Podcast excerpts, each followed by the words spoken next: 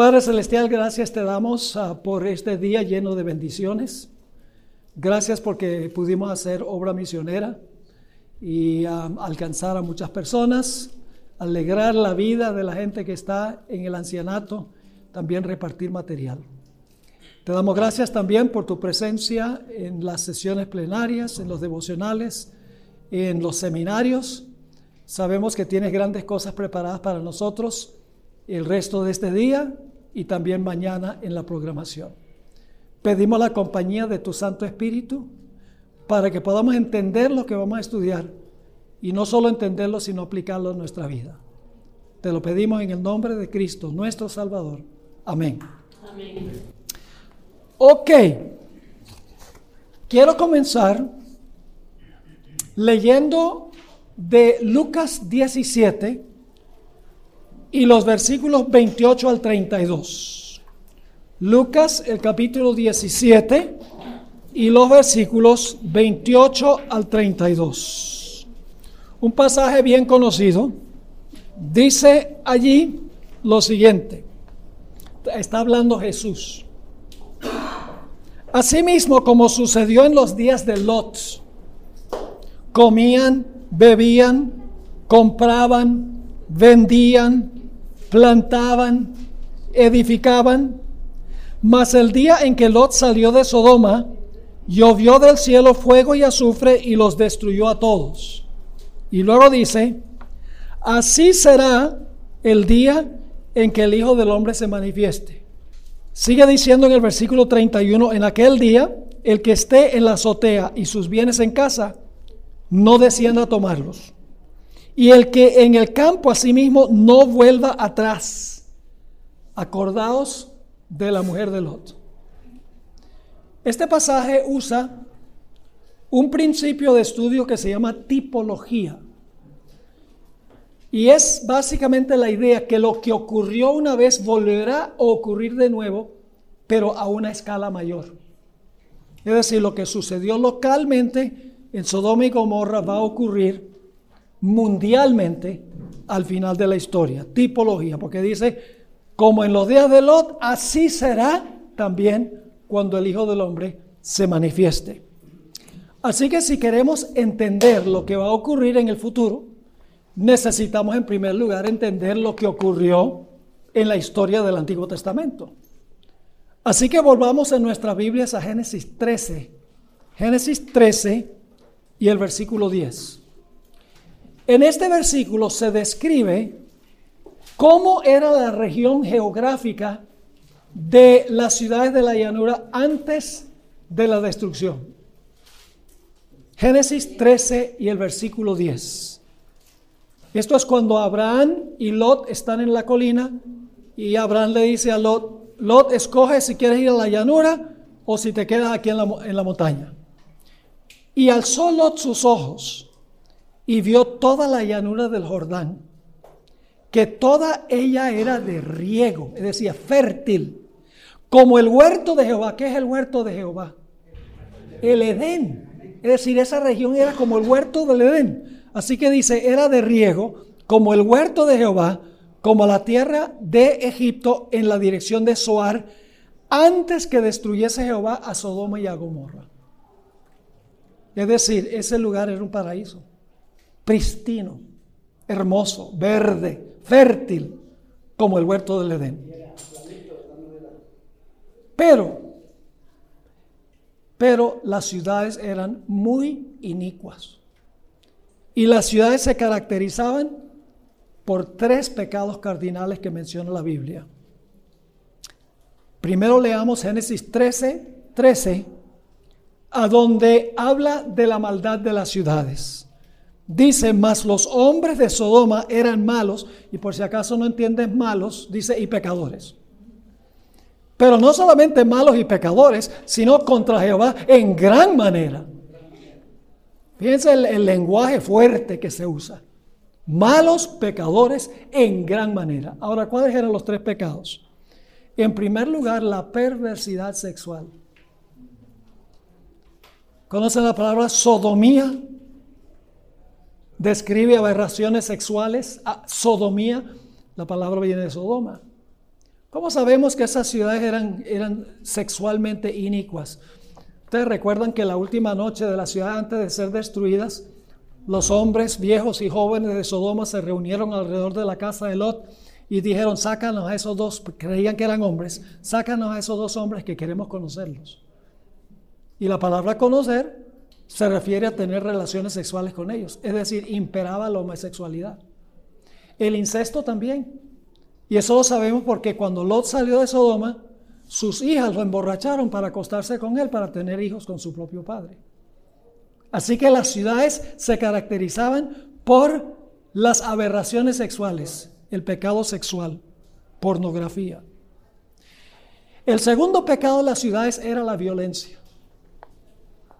Y sabemos que eran violentos porque cuando se reunieron los hombres alrededor de la casa de Lot, y Lot dijo, no, no, no le hagan eso. Y fíjense que Lot dice, yo tengo dos hijas que no han probado varón. Eso demuestra que conocer significaba tener relaciones sexuales. No le hagan eso a estos hombres. Y se enojaron los hombres de Sodoma. Y dice, le dijeron a él, te vamos a hacer más mal que lo que le vamos a hacer a ellos. Y dice que se acercaron y querían tumbar la puerta para linchar a Lot. Es decir, las ciudades eran ciudades violentas. El tercer pecado de las ciudades era el materialismo craso. No se preocupaban por los necesitados y los pobres.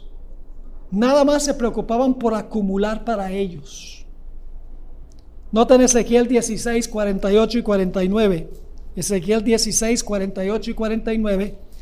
Aquí Dios está hablando de los judíos que se habían corrompido peor que Sodoma y Gomorra en la época cuando escribió Ezequiel. Pero Ezequiel compara la maldad de, Israel con la maldad de Sodoma. Dice allí en Ezequiel 16, 48 y 49, vivo yo, dice Jehová el Señor, que Sodoma tu hermana y sus hijas no han hecho como hiciste tú y tus hijas. He aquí que esta fue la maldad de Sodoma tu hermana. Soberbia, saciedad de pan y abundancia de ociosidad tuvieron ella y sus hijas. Así que bien, abundancia de pan, abundancia de ociosidad.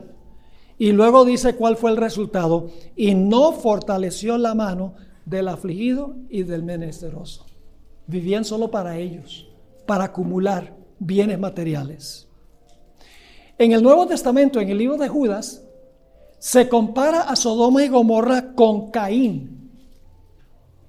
No necesitamos decir mucho en cuanto a Caín. Compara a Sodoma y a Gomorra con Balaam y con Coré, el individuo que quería ser sacerdote y la tierra se abrió y se lo tragó, junto con Datán y Abiram. Es decir, estas ciudades eran súper inicuas y estaban por cerrar su puerta de la gracia. Pero antes que Dios destruya una civilización o una ciudad, Dios siempre manda primero un mensaje de advertencia.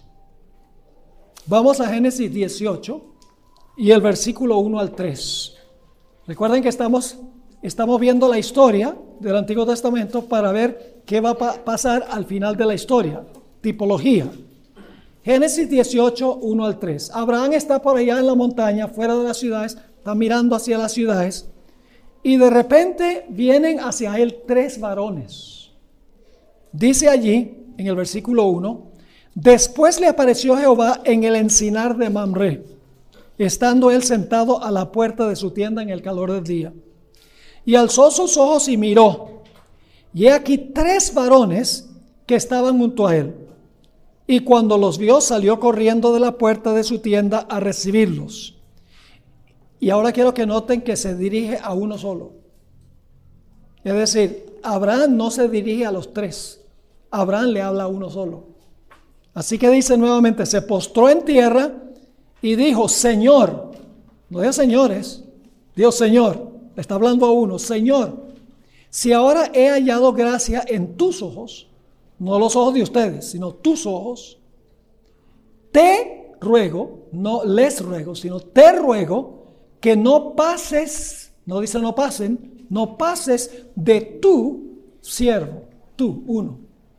Es decir, Abraham está hablándole a uno de los tres personajes, pero vienen tres. Ahora, después que Abraham los atiende, dice en el versículo 16 que se levantaron todos, Abraham y los tres se levantaron para ir hacia Sodoma. Dice ahí en el versículo 16, y los varones se levantaron de allí y miraron hacia Sodoma. Y Abraham iba con ellos acompañándolos. Es decir, los tres con Abraham ahora se dirigen hacia Sodoma. En Génesis 18, 22 dice, y se apartaron, entonces ahora Abraham se queda y dice, y se apartaron de allí los varones y fueron hacia Sodoma, pero Abraham estaba aún delante de Jehová. Decir, pueden imaginarse, los varones se van hacia Sodoma, pero no fueron todos los varones, fueron dos. Pero Abraham se quedó delante de Jehová. ¿Quién era el otro personaje con quien habló Abraham? Jehová. Jehová. ¿Que era cuál persona de la deidad? Jesús. Que se conoce como el ángel de Jehová en el Antiguo Testamento. Nota lo que dice Génesis 19.1. Llegaron pues los dos ángeles a Sodoma. ¿No eran tres pues? ¿Cuántos fueron a Sodoma? Dos. ¿Y el otro quién era? Dice que Abraham se quedó delante de quién? De Jehová. Uno de esos ángeles era Jesús, Jehová. Así que dice, llegaron pues los dos ángeles a Sodoma a la caída de la tarde y Lot estaba sentado a la puerta de Sodoma y viéndolos Lot se levantó a recibirlos y se inclinó hacia el suelo. Y ahora vamos a encontrar interesante que hay tres mensajes para las ciudades de la llanura, para Sodoma, tres mensajes específicos. Vamos a notar el, primer mensaje que Dios imparte concerniente a Sodoma y a Gomorra. Génesis, el capítulo de 18 y el versículo 22 hasta el versículo 25.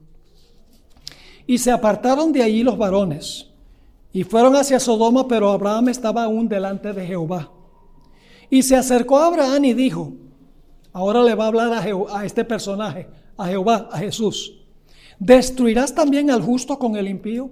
¿Cuál es la preocupación de Abraham?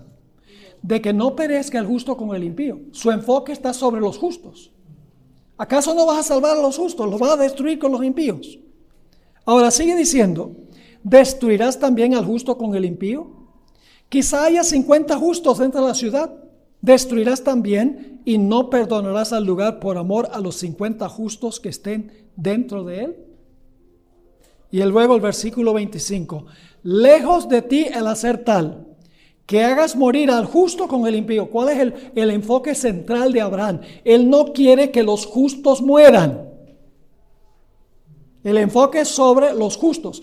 Dios separa a los justos de los impíos antes de destruir a los impíos.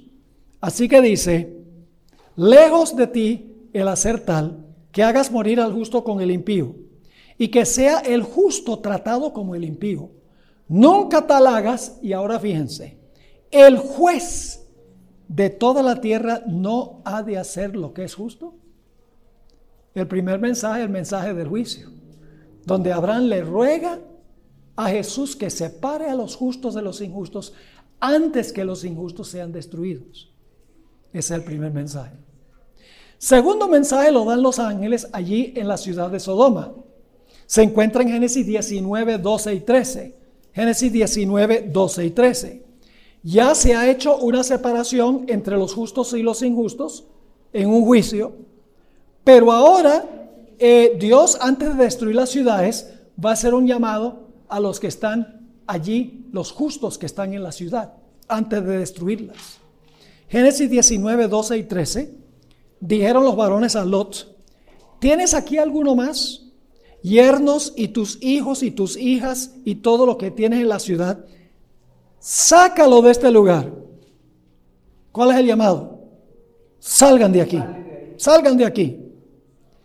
Y luego sigue diciendo, porque vamos a destruir ese lugar por cuanto el clamor contra ellos ha subido de punto delante de Jehová, por tanto Jehová nos ha enviado para destruirlo. Y luego el versículo 14 más fuerte todavía, Dice, entonces lo, salió Lot y habló a sus yernos, los que habían de tomar sus hijas, y les dijo, levantaos. ¿Y cuál es la siguiente palabra?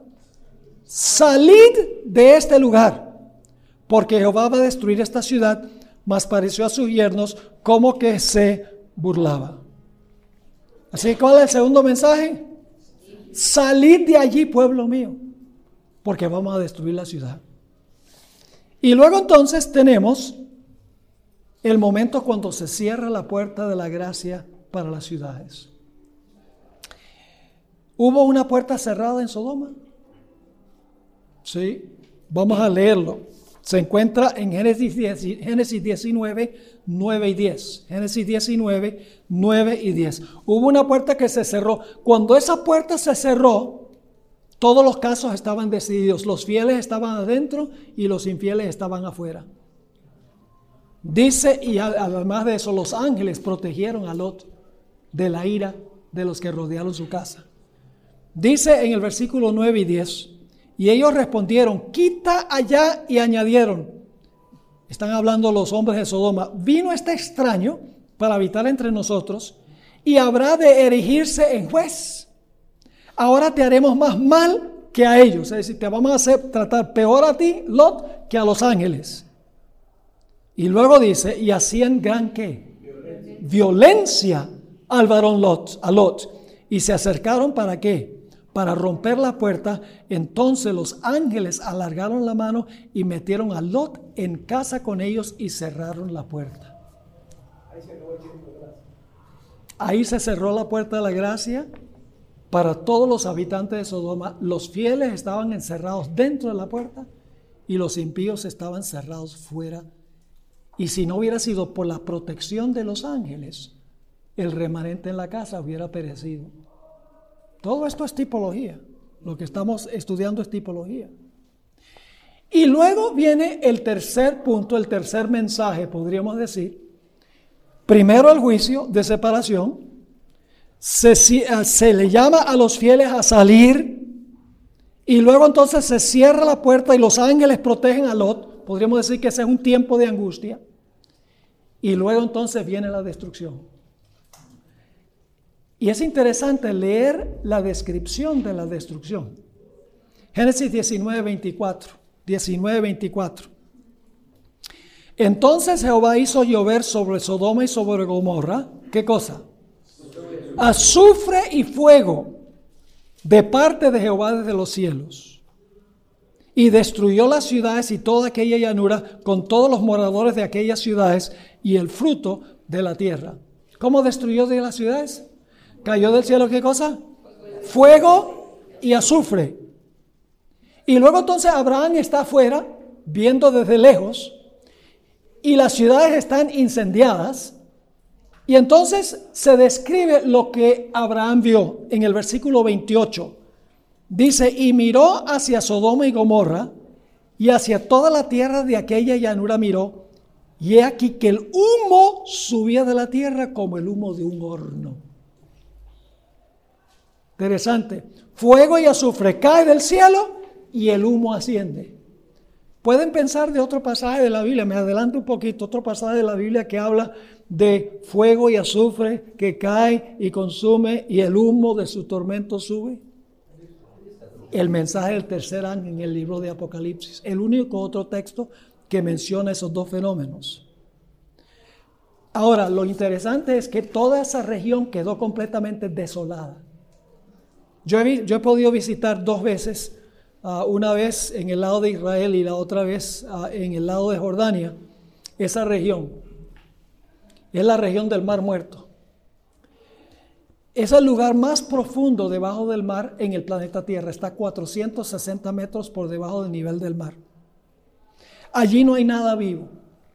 No hay peces, no hay aves, no hay vegetación el lugar está completamente muerto.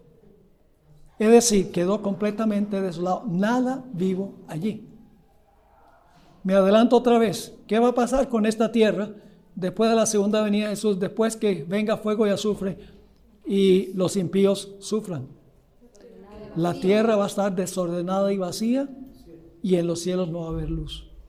Interesante. Pero en la ciudad había un remanente fiel, un remanente fiel que salió. Ese remanente, remanente fiel era, ¿quién? Lot. Ahora, ¿por qué se acordó Dios de Lot? Aquí viene lo interesante. Se acordó de Lot y salvó a Lot porque Abraham había orado por Lot. Dice en el versículo 29 de Génesis 19, 19, 29, así cuando destruyó Dios las ciudades de la llanura, Dios se acordó de Abraham y envió fuera a Lot en medio de la destrucción al asolar las ciudades donde Lot estaba. Abraham había orado por Lot y Lot salió de la ciudad. En el Nuevo Testamento se describe cómo era el carácter de Lot. Era un remanente fiel.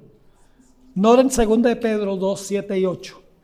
2 de Pedro 2, 7 y 8 describe el carácter de Lot, el remanente fiel que se salvó de la destrucción, como habrá al final de la historia un remanente fiel. Segunda de Pedro 2 y el versículo 7 y el versículo 8.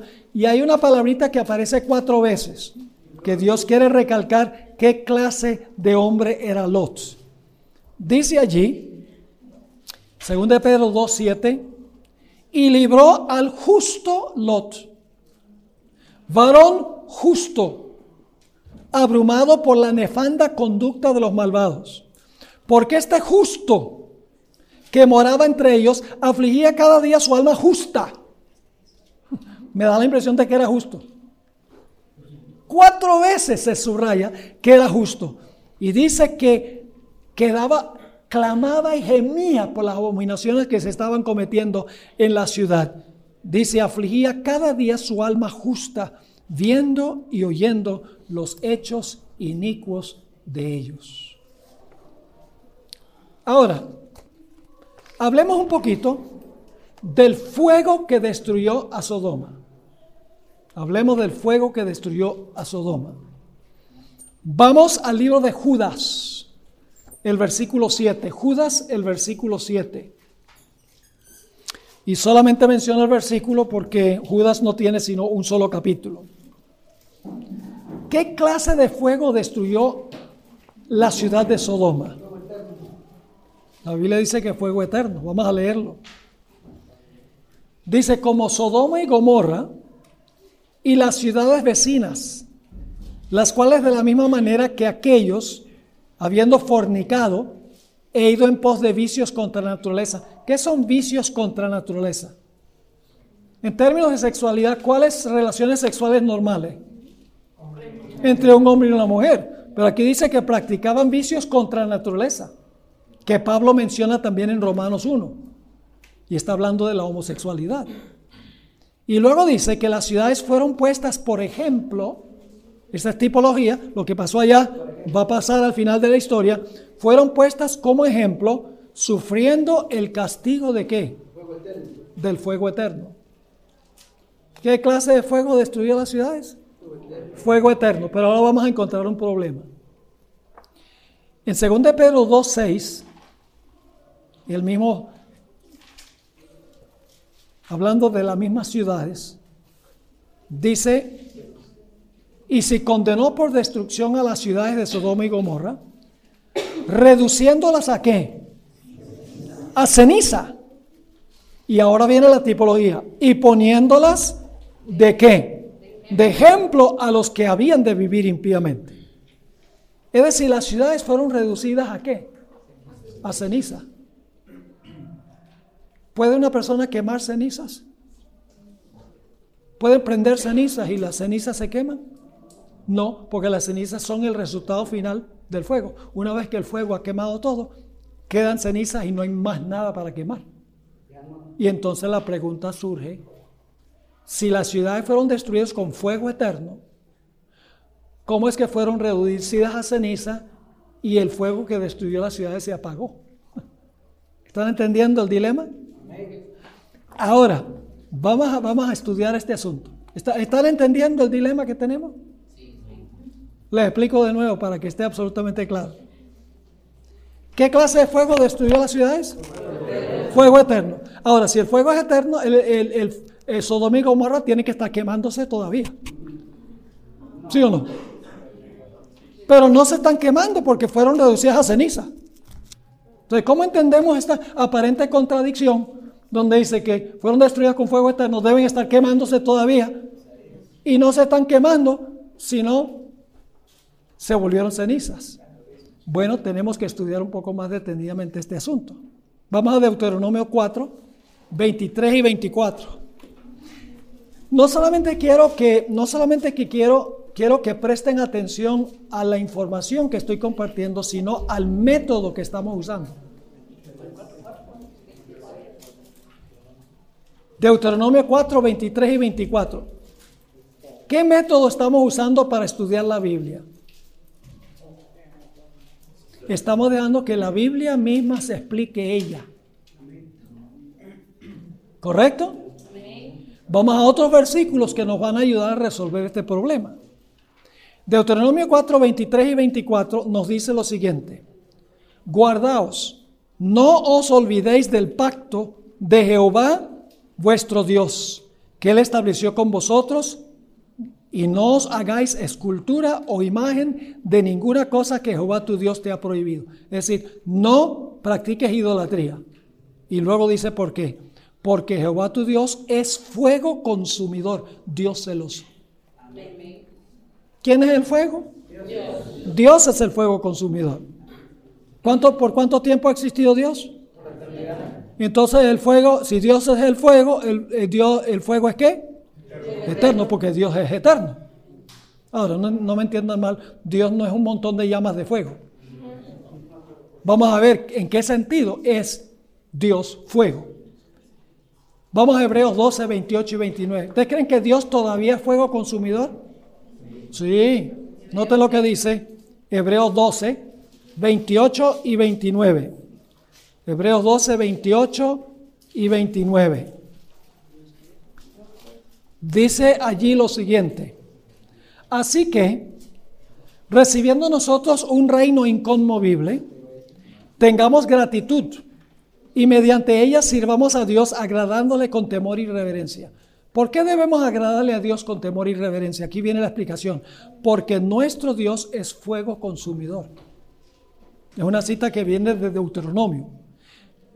¿Quién es el fuego? Dios, es el fuego. ¿Dios es eterno? Entonces el fuego es qué? El fuego es eterno. Ahora, ¿en qué sentido es Dios fuego consumidor? Dios no es un montón de llamas de fuego.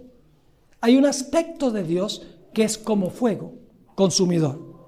Vamos a Éxodo 24, 15 al 17.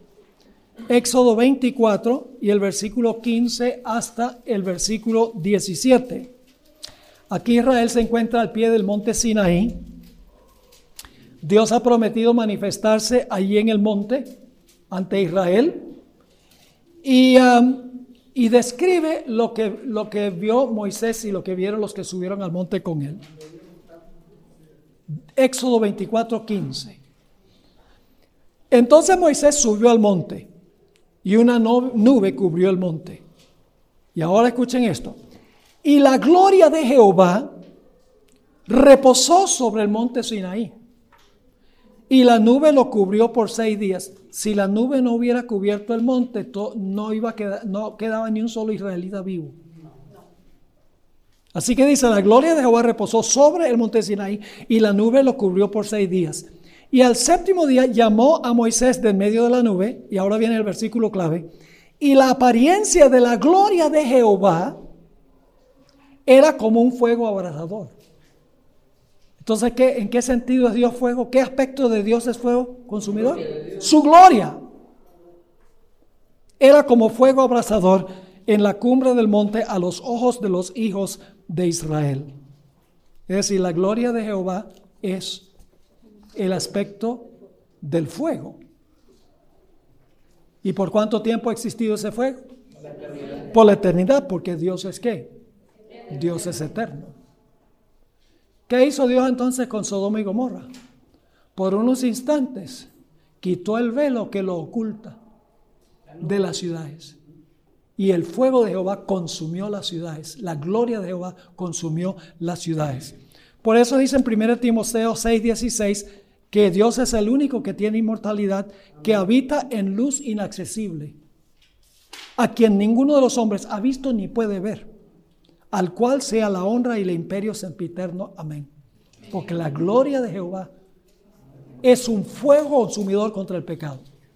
Ahora, el fuego es eterno, pero no lo que el fuego consume. ¿Entendieron lo que dije? El fuego es eterno, porque es la gloria de Dios, esa nunca deja de ser. Pero lo que el fuego consumidor consume no es eterno, se apaga. Vamos a anotar Malaquías 4.1. Malaquías 4 y el versículo 1. Este estudio sirve mucho para hablar con los evangélicos pentecostales que enseñan que cuando una persona se muere, van directo al infierno a quemarse y se van a quemar por la eternidad. Van a entender que el fuego sí es eterno, pero no lo que el fuego consume. Lo que el fuego consume se apaga. Malaquías 4.1. Porque he aquí viene el día ardiente como un horno. Y todos los soberbios y todos los que hacen maldad serán estopa. Aquel día que vendrá los abrazará, que tiene que ver con fuego. Ha dicho Jehová de los ejércitos, y no les dejará ni rama. ¿Cuánto, ni raíz ni rama. ¿Cuánto va a quedar de los impíos cuando el fuego termine su obra? No va a quedar nada. Es más, van a, van a ser vueltos cenizas. Noten el versículo 3 del mismo capítulo 4 de Malaquías. Dice, hollaréis a los malos, los cuales serán qué? Ceniza bajo la planta de vuestros pies en el día en que yo actúe, ha dicho Jehová de los ejércitos. Entonces los impíos van a estar quemándose por la eternidad. No. ¿El fuego que los destruye es fuego eterno? Sí, el fuego que los destruye es el fuego eterno, porque es la gloria de Jehová. Pero, después que se apagan los impíos, el fuego todavía existe, porque Dios siempre tiene su gloria. Satanás también será reducido a cenizas. A veces pensamos que Satanás es como un fantasma, que los ángeles son fantasmas, que no tienen ninguna sustancia material. Los ángeles son seres, seres materiales. Lo que pasa es que viven en una dimensión que nosotros no podemos ver. Le doy un ejemplo. A veces el Señor Jesucristo, cuando lo querían linchar, desapareció. ¿Sí o no? Claro que sí. ¿Cómo será que se desmaterializaba? Dice, ah, se echaba un lado el cuerpo y luego tomaba el cuerpo otra vez. No. Sencillamente los ángeles le pusieron una dimensión a donde la gente no podía verlo. Y algunos dicen, pero, pero cuando Jesús resucitó, ¿acaso no atravesó la puerta? Dice que la puerta estaba cerrada. Pero si ustedes leen el deseo de toda la gente, la hermana White dice que cuando los dos discípulos de Maús regresaron a Jerusalén, tocaron la puerta, los discípulos abrieron la puerta y Jesús, invisible a sus ojos, entró por la puerta abierta. Si no atravesó la puerta, ni se metió por donde mete uno la llave, ni por debajo de la puerta.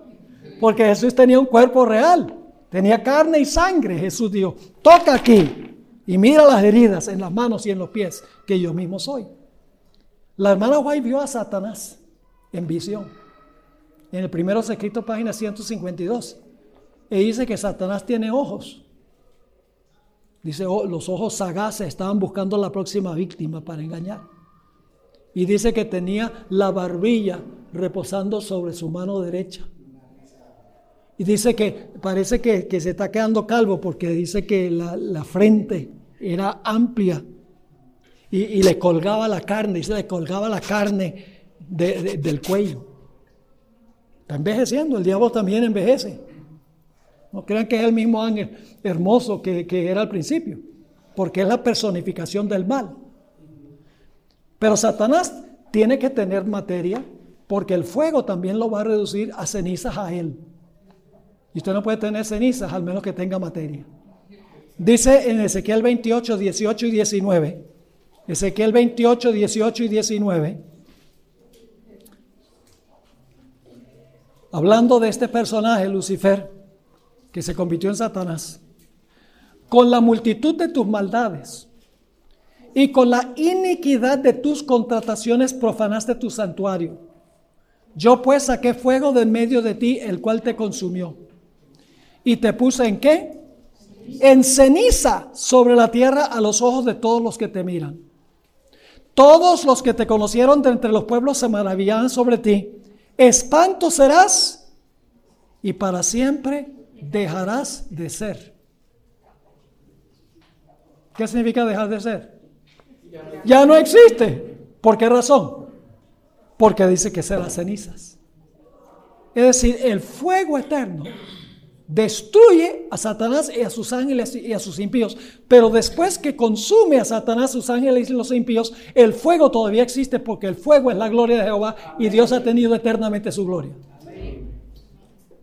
Esto nos ayuda a entender algunas expresiones que los evangélicos y pentecostales entienden mal. Por ejemplo, 2 Tesalonicenses 1 y el versículo 6 al 9. 2 Tesalonicenses 1 y el versículo 6 al 9 usa una expresión que la gente entiende mal.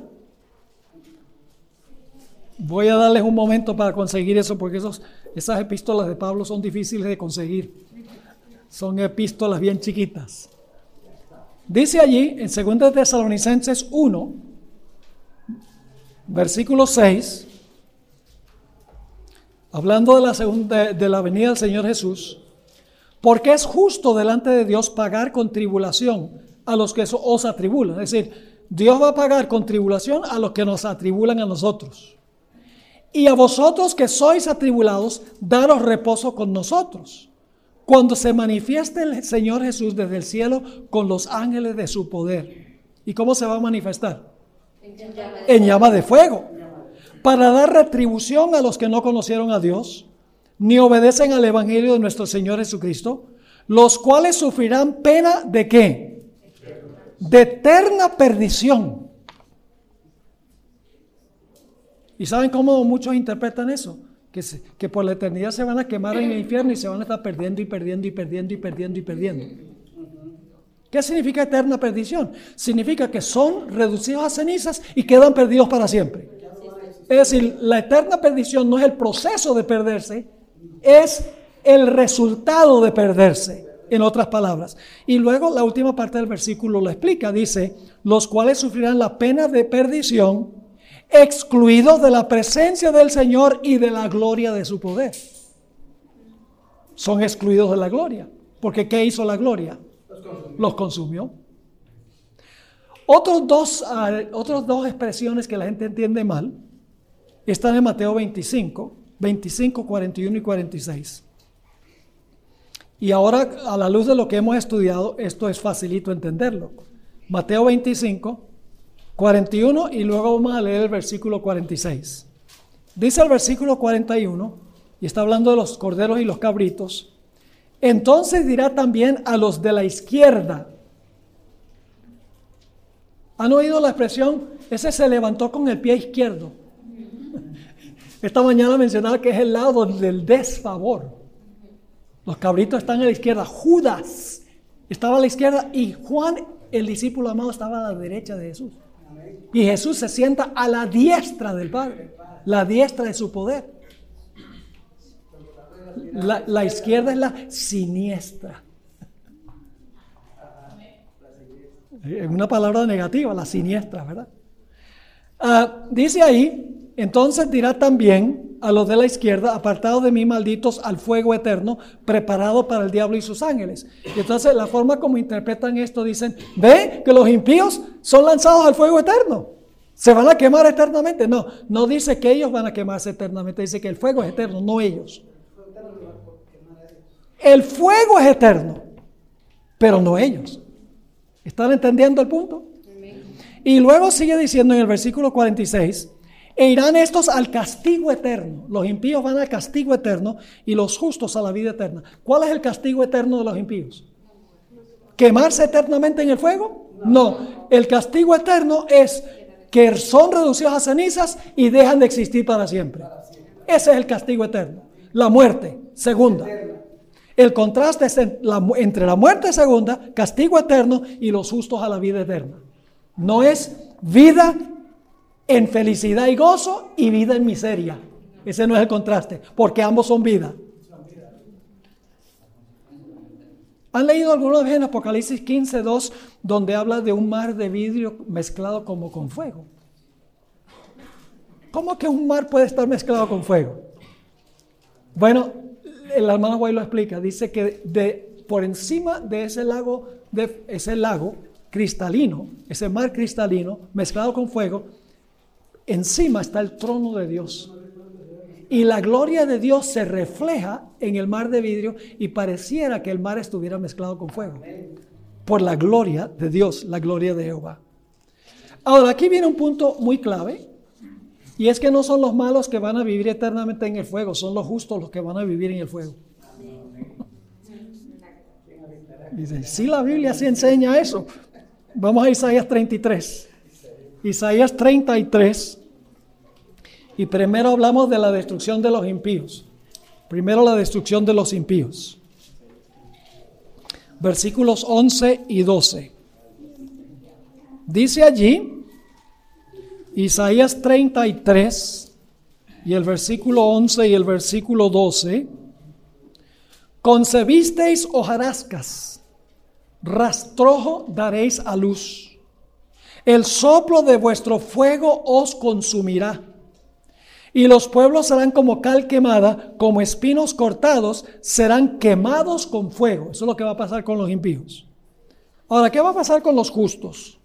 Vamos a leer los versículos 14 al 16. Los pecadores se asombraron en Sión. Espanto sobrecogió a los hipócritas. Y luego vienen dos preguntas. ¿Quién de nosotros morará con el fuego consumidor? ¿Quién de nosotros habitará con las llamas eternas? Piensa la respuesta. El que camina en justicia y habla lo recto. El que aborrece la ganancia de violencias. El que sacude sus manos para no recibir cohecho. El que tapa sus oídos para no oír propuestas sanguinarias. El que cierra sus ojos para no ver cosa mala. ¿Son los justos, sí o no? Este habitará las alturas, fortaleza de roca será su lugar de refugio, se le dará su pan y sus aguas serán seguras. Y ahora escuchen esta cita de la hermana White, donde ella explica esto. La viejita entendía esto. Como muchas otras cosas. Hay cosas que ella escribe que nadie podría haber entendido, al menos que ella hubiese sido inspirada. Este es un ejemplo. Deseado a toda la gente, página 82 y 83. Para el pecado, donde quiera que se encuentre, nuestro Dios es fuego consumidor. ¿Es fuego consumidor Dios de qué? De pecado, donde quiera que se encuentre. En todos los que se sometan a su poder, el Espíritu de Dios consumirá el pecado. Los que se someten a Dios, ¿qué sucede? El Espíritu de Dios consumirá el pecado. Pero si los hombres llegan a identificarse con el pecado, entonces la gloria de Dios que destruye el pecado debe destruirlos a ellos también. ¿Sabe qué es lo que destruye a los impíos? La gloria de Dios. ¿Por qué es que los justos no van a ser destruidos por la gloria de Dios? Porque tienen un carácter a prueba de fuego. Ahora pregunto, en el libro de Apocalipsis, ¿cuántos mensajes da Dios finalmente en el libro de Apocalipsis? Antes de destruir el mundo. Tres. ¿Han oído hablar de los mensajes de los tres ángeles? El primer mensaje es el mensaje del juicio, ¿sí o no? Vamos a leerlo. Apocalipsis 14, 6 y 7. Apocalipsis, esto es tipología. ¿ve? Era un método muy común entre los, entre los hebreos usar tipología. Lo que sucedió, sucederá, pero en, en un lugar más amplio. Dice, vi volar por el medio del cielo otro ángel, primer ángel, que tenía el Evangelio eterno para predicarlo a los moradores de la tierra, a toda nación, tribu, lengua y pueblo, diciendo a gran voz, temed a Dios y dadle gloria. ¿Por qué razón? Porque la hora de su juicio ha llegado y adorad a aquel que hizo el cielo y la tierra, el mar y la fuente de las aguas. Yo pregunto, ¿a quiénes juzga Jesús en este juicio antes de la segunda venida? Que empezó en 1844 y todavía está transpirando en el cielo. ¿Quiénes son los únicos que son examinados para ver si, si son dignos de ser salvos? Solamente los que alguna vez profesaron el nombre de Jesús. Los impíos no se juzgan en este juicio antes de la segunda venida. Los impíos son juzgados durante los mil años por los justos que van a estar en el cielo y luego después de, los mil años Dios le va a mostrar a los impíos y a Satanás y a sus ángeles que por qué se perdieron. Y ellos van a confesar que Dios ha sido justo en castigarlos. Antes de la segunda venida, los únicos que Dios juzga son los que profesaron el nombre de Jesús. ¿Y por qué va a juzgar a los que alguna vez profesaron a Jesús? Porque no todo el que profesa a Jesús es un verdadero creyente. Yo pregunto, ¿en la iglesia hay trigo y cizaña? ¿La cizaña profesa servir a Dios? Sí. ¿En la iglesia hay vírgenes sabias y vírgenes fatuas? Sí. ¿Las fatuas profesan servir a Dios? Tienen lámparas con aceite, no suficiente, pero tiene aceite. En la iglesia hay peces buenos y peces malos. O cuando se tira, como hablaba esta mañana, se tira la red del Evangelio, se predica y cuando se trae la red todos los pececitos son buenos. No, no. La predicación del Evangelio reúne en la iglesia buenos y malos. ¿Recuerdan la gran fiesta del banquete, eh, el gran banquete de la fiesta de bodas, donde entró un hombre que no estaba vestido de boda? ¿Eso sucede después de la segunda venida? No puede suceder eso, porque sale el rey, dice sale el rey, a examinar a los invitados. Y examina para ver si tienen el, manto que se dio de antemano, que es como decir la tarjeta para entrar, el ticket. Y cuando sale el rey y está viendo a los huéspedes, ve a uno que no está vestido de boda. Y le dice, ¿cómo entraste tú aquí? ¿Será que después de la segunda venida es que Jesús va a salir y va, a examinar a los que están en el cielo y dice, ¿y cómo entraste tú aquí? No. Está hablando de una investigación de los mantos en el cielo, en el juicio, antes de la segunda venida, para mostrar quién en verdad se arrepintió, quién en verdad confesó sus pecados y quién en verdad tuvo fe en Cristo Jesús, que se manifiesta en una vida santificada. Y después que termina eso, ya todos los casos están decididos para vida o para muerte. Y eso es lo que, hace, lo que sucede en el juicio. La hora de su juicio ha llegado. Estamos ahora en ese juicio. Como en los días de Abraham, la preocupación es con los justos, no con los injustos, porque los injustos es más tarde. ¿Cuál es el mensaje del segundo ángel?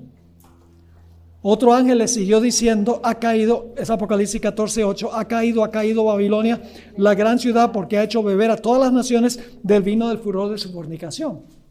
Y este mensaje se repite en el capítulo 18. Y fíjense lo que dice el capítulo 18 y el versículo 1. Después de esto vi a otro ángel descender del cielo con gran poder. La tierra fue alumbrada con su gloria. Y clamó con voz potente diciendo, ha caído, ha caído la gran Babilonia, se ha hecho habitación de demonios y guarida de todo espíritu inmundo y albergue de toda ave inmunda y aborrecible porque todas las naciones han bebido el vino del furor de su fornicación, y los reyes de la tierra han fornicado con ella, y los mercaderes de la tierra se han enriquecido con la potencia de sus deleites. Y luego fíjense lo que dice, y oía otra voz del, cielo que decía, salid de ella, pueblo mío. ¿Cuál fue el mensaje en Sodoma? Sal, antes de la destrucción. Aquí dice, salid de ella, pueblo mío, para que no seáis partícipes de sus pecados ni recibáis parte de sus plagas, porque sus pecados han llegado hasta el cielo y Dios se ha acordado de sus maldades. Y luego viene el mensaje del tercer ángel, cualquiera que adora a la bestia y su imagen, ¿cuál será su castigo? Serán consumidos con fuego y azufre, y el humo de su incendio sube. Lo mismo que encontramos en la historia de Sodoma y de Gomorra. Ahora yo pregunto, ¿va a haber una puerta que se va a cerrar al final de la historia antes de que Cristo venga, antes que venga la destrucción? Lo llamamos la puerta de la gracia. Se va a cerrar antes de que Jesús venga. Y después de eso va a venir un tiempo de qué? De un tiempo de angustia terrible. ¿Qué van a querer hacer los impíos con el pueblo de Dios durante ese periodo de angustia? Van a querer matar al pueblo de Dios. ¿Quiénes van a proteger a los fieles de Dios? Los ángeles. Vamos a leerlo. En el Salmo de la Gran Tribulación. ¿Saben cuál es el Salmo de la Gran Tribulación? El Salmo 91. no te sobrevendrá mal, ni plaga tocará tu morada. Este, salmo es el salmo de, de, el pueblo de Dios que pasa por el tiempo de angustia final. Dice en el Salmo 91, 9 al 12, porque has puesto a Jehová, que es mi esperanza, al Altísimo por tu habitación. No te sobrevendrá mal ni plaga tocará tu morada, pues a sus ángeles mandará acerca de ti que te guarden en todos sus caminos, en las manos te llevarán para que tu pie no tropiece en piedra. ¿Tendrá Dios un remanente fiel que tendrá el carácter como el carácter de Lot? Absolutamente. Quiero leerles varios versículos y la palabra clave en estos versículos es ver. ¿Qué van a hacer los impíos cuando Jesús venga? Según Apocalipsis 6. Oh, se van a esconder en las cuevas y van a rogar que las rocas caigan sobre ellos. ¿Con qué propósito? Escondernos del rostro de aquel que está sentado sobre el trono y de la ira del cordero. No lo pueden ver. Pero ¿qué de los justos? Noten Hebreos el capítulo 12, ya leí el 12, 28 y 29, vamos a Mateo 5 y el versículo 8. Este lo conocen ustedes, ni siquiera tienen que buscarlo. Bienaventurados los de limpio corazón, porque ellos verán a Dios. Y el que tiene el corazón limpio, su conducta es limpia también. Cuando yo era niño, a veces decía una mala palabra. Y cuando llegaba a la casa, el maestro llamaba a, mi papá y a mi mamá y decía, su hijo, y claro, como mi papá era presidente de la asociación, se espera que los hijos de los, de los pastores, especialmente dirigentes, sean perfectos. No pueden desfiarse ni un poquito, porque deben ser los modelos. y ahora mirando hacia atrás lo entiendo mejor. Llegaba a la casa y mi mamá me estaba esperando con un jabón. Y me llevaba al baño y me lavaba la boca con jabón. Y un día mientras me estaba saboreando el jabón, estaban saliendo burbujas. Miré a mi mamá y le dije, oye mamá, pero no, estás haciendo bien. Me dijo, ¿cómo que no estás haciendo bien? No, no, no estás haciendo bien. Lo que tienes que hacer es limpiarme el corazón, porque la Biblia dice, de la abundancia del corazón habla la boca. Cuando el corazón está bien, cuando el corazón está bien, la boca también está bien. Cuando nuestro corazón está con el Señor, nuestra conducta va a reflejar eso. Si nuestra conducta es mala es porque tenemos un corazón malo. Solo los de limpio corazón verán a Dios.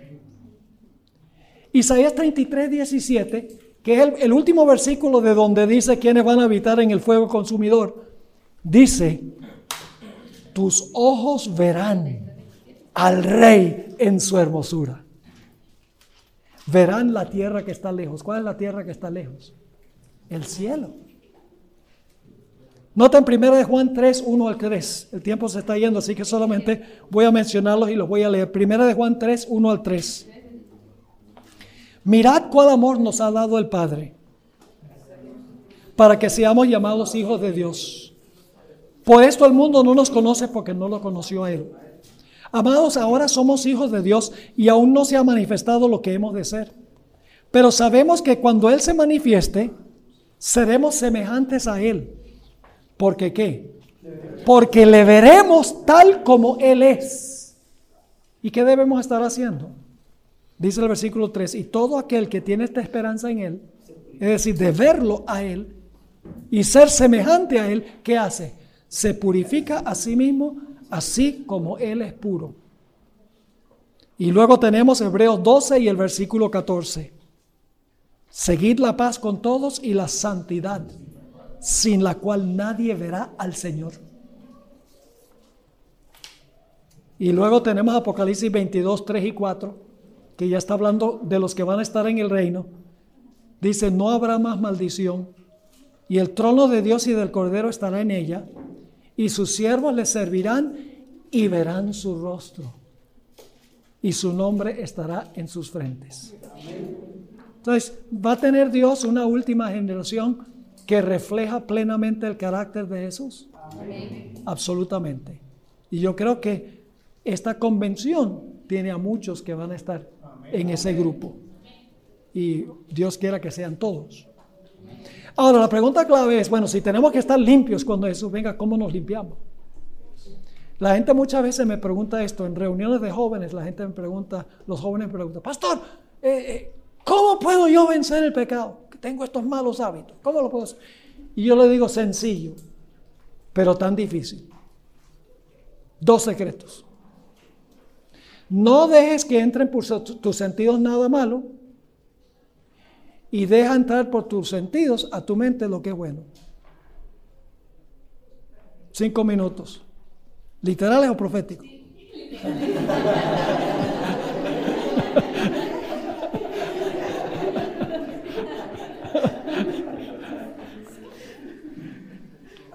Ahora, ¿cómo es que nosotros podemos limpiarnos? Bueno, voy a leer algunos versículos ya para concluir nuestro, nuestro tema. ¿Te conocen el Salmo 10, 119, 11? Dice, en mi corazón he guardado tus dichos para no pecar contra ti. Mire, si nosotros estuviéramos llenando nuestra mente con la palabra y con los escritos del Espíritu de Profecía, el problema del pecado se arreglaba. Pero ¿de qué estamos llenando la mente? De música mundana, de películas mundanas, de novelas mundanas y de, y de todas, las, todas las posesiones mundanas, la moda mundana. Eso es lo que absorbe nuestro tiempo. Entonces no podemos pensar que si nuestro enfoque está en eso, que de repente vamos a tener una mente limpia. Lo que metemos a nuestra mente determina si tenemos una conducta limpia o no, una mente limpia o no. También dice en Juan 15, 3, fíjese que dice aquí, en mi corazón he guardado tus dichos para no pecar contra ti. ¿Cómo metemos los dichos de Dios ahí al corazón? Leyendo la palabra.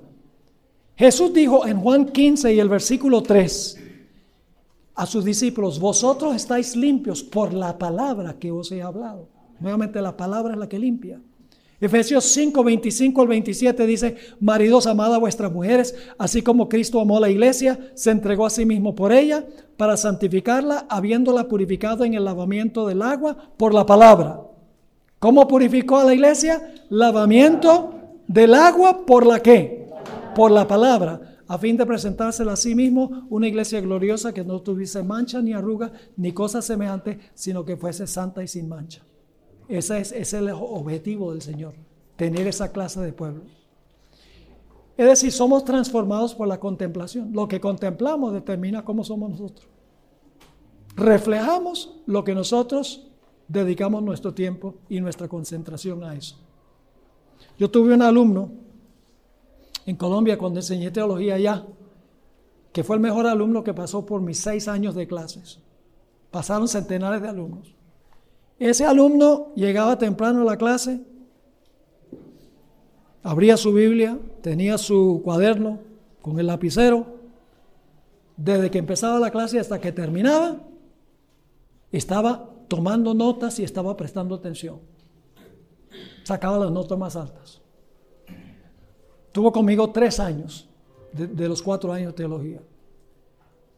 Pues resulta que varios años más tarde, en los Estados Unidos, yo estaba predicando en cierto lugar y vino una señora y me dice, pastor, ¿usted conoce al pastor tal y tal? Y mencionó el nombre del alumno. Y, y yo dije, sí, ¿cómo no? Lo conozco muy bien, hermana. Me dijo, pastor, usted predica igualito a él.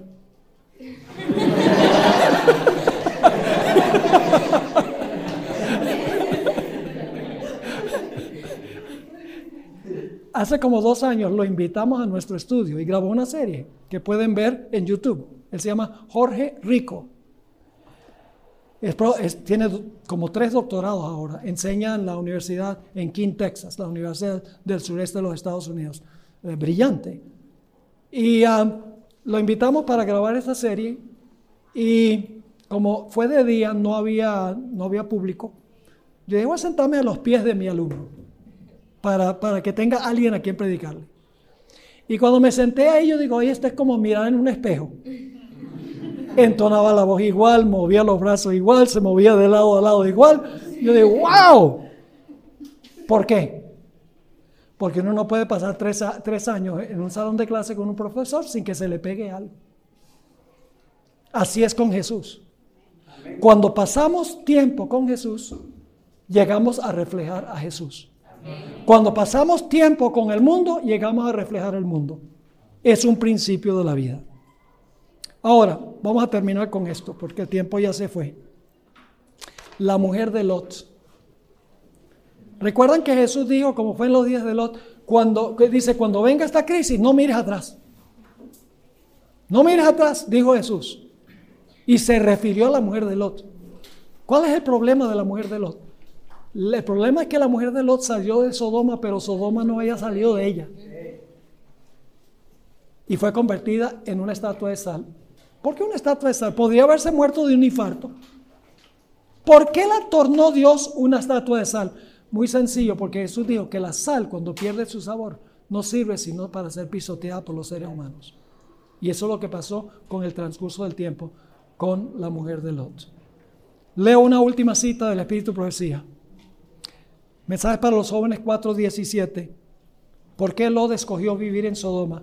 Lot escogió a Sodoma como lugar de residencia porque se preocupó más de las ventajas temporales que iba a lograr que de las influencias morales que lo rodearían a él y a su familia. Es decir, él dijo, mucho más ventajoso vivir en la ciudad que vivir por allá en el campo. Y entonces la hermana White pregunta, ¿qué ganó en lo que a las cosas de este mundo se refiere? Fueron destruidas sus propiedades. Algunos de sus hijos perecieron en la destrucción de la impía ciudad. Su esposa se convirtió en una estatua de sal por el camino. Y él mismo se salvó así como por fuego. Y no termina aquí los malos resultados de su elección egoísta. La corrupción moral del lugar estaba tan entretejida con el carácter de sus hijos que no pudieron distinguir entre el bien y el mal, entre el pecado y la rectitud. Así que los lugares donde nosotros frecuentamos tiene mucho que ver con la edificación del carácter. Así que, ¿qué es lo que quiere Dios? Dios quiere que toda la juventud de GYC sea una juventud que llene la mente con la palabra de Dios. Y al dedicarle tiempo a Jesús, al contemplar a Jesús, ser transformados de gloria en gloria a su misma semejanza, como dijo el apóstol San Pablo. Esta presentación fue brindada por Audioverse una página web dedicada a esparcir la palabra de Dios a través de sermones gratuitos y mucho más. Si quisiera saber más de Audioverse o si le gustaría escuchar más sermones, por favor visite www.audioverse.org.